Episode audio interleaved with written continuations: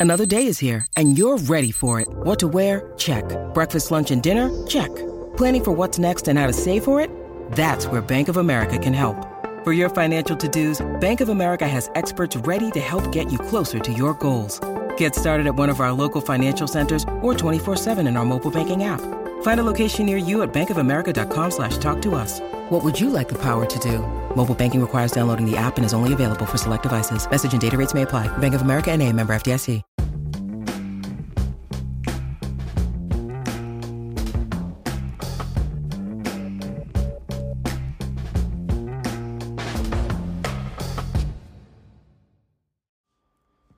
What's up, everybody? Welcome to another episode of the Stock Bros Podcast. My name is Tony, and today is the 35th year anniversary of Black Monday, the notorious Black Monday, which we're going to talk about in just a second. But please remember to subscribe and also leave a review Apple Podcasts, Google Podcasts, Spotify, whatever you're using. It's really easy, takes a second as well as check out my links for investing in the episode notes. I have my link for Udemy. Uh, my has got about 260 students, and uh, it's going really well. Check that out. It's one of the easiest courses for investors for beginners, and you can read through the reviews and see for yourself. And also check out my link for Acorns, one of the easiest investing apps for beginners and they have all pre-built portfolios for you. You don't have to adjust anything. You just keep buying and holding. And if you use my link, you'll get $5 when you get started. So let's get into Black Monday, October 19th, 1987. The Dow Jones plunged 508 points, a decline of almost 23% in a single day and a day long selling frenzy that resulted in panic around the world and tested the limits of our financial systems. So the S&P 500 also dropped more than 20% on that day as well. Now, a 500 point drop in the Dow Jones in 1987 is equivalent to a 7,000 point drop in the Dow Jones today. Pretty crazy, right? Now, could a drop like this happen today? It could, but it would be far less likely. So, as a result of Black Monday, market wide circuit breakers were put into place following the 1987 crash. And what it did was every 15 minutes, a trading halt would decline, or sorry, a crash would force 15 minute trading halts after a decline of 7% and 13%.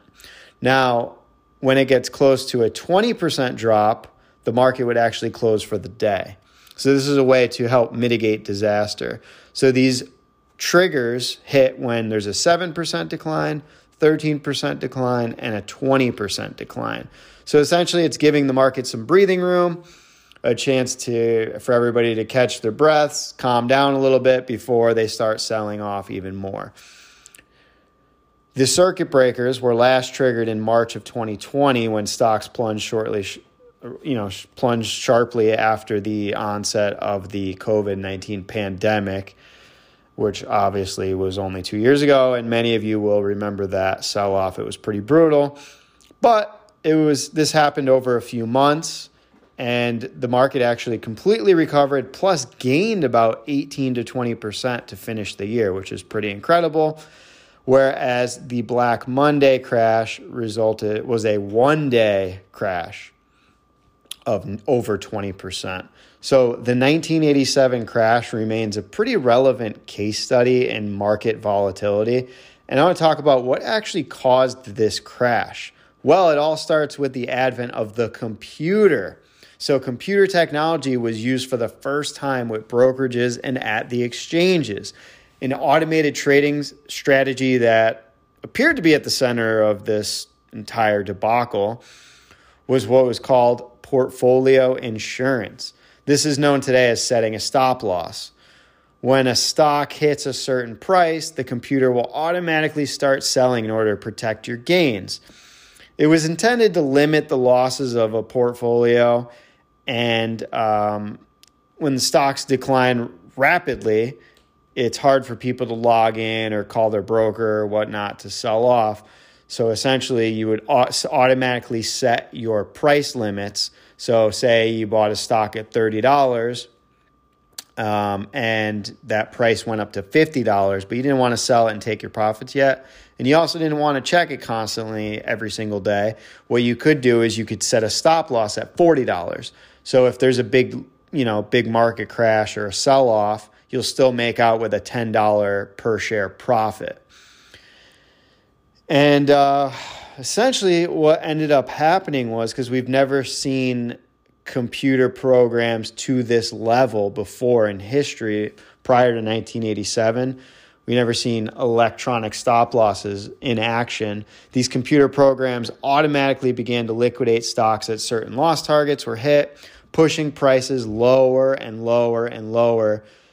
To the dismay of the exchanges, program trading led to a domino effect as falling markets triggered even more stop losses, and frantic selling activated yet another round of stop losses, which essentially dragged the markets into a downward spiral that became very difficult to get out of. And here's the here's the great thing about this though is if you didn't sell and you didn't panic and you just held since that disaster known as Black Monday 35 years ago, the Dow Jones is currently up over 1500%. So that's a 15 times increase in your profits.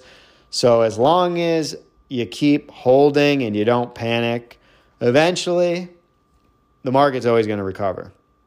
So uh, just hang in there and thought it was important because Black Monday was a really good lesson for the exchanges and the brokerages. And the biggest takeaways were that they needed to implement some type of stop loss for panic selling, and they did. They implemented stop losses when you see a 7% decline, 13% decline, and a 20% decline. And what they, they have 15 minute periods of trading halting. And when it hits 20%, closes for the day and gives everybody some breathing room to catch their breath for the next day. And we've also seen since then the market be closed for days like disasters 9-11 and things of that nature so they have implemented some things and also i think they have a better grasp of how stop losses work as well and as technology has gotten better and the the advent of um, cloud services and whatnot everything is is much more secure and data is backed up. Um, and it's it's just much more efficient than it was in 1987 and the stop losses actually work quite a bit better as well. So there are things that we've learned from that crash and actually have made the market a much better place. And i'm sure we're going to learn things from future crashes as well. So that's black monday thanks for listening and please remember to subscribe and also leave a review. Thanks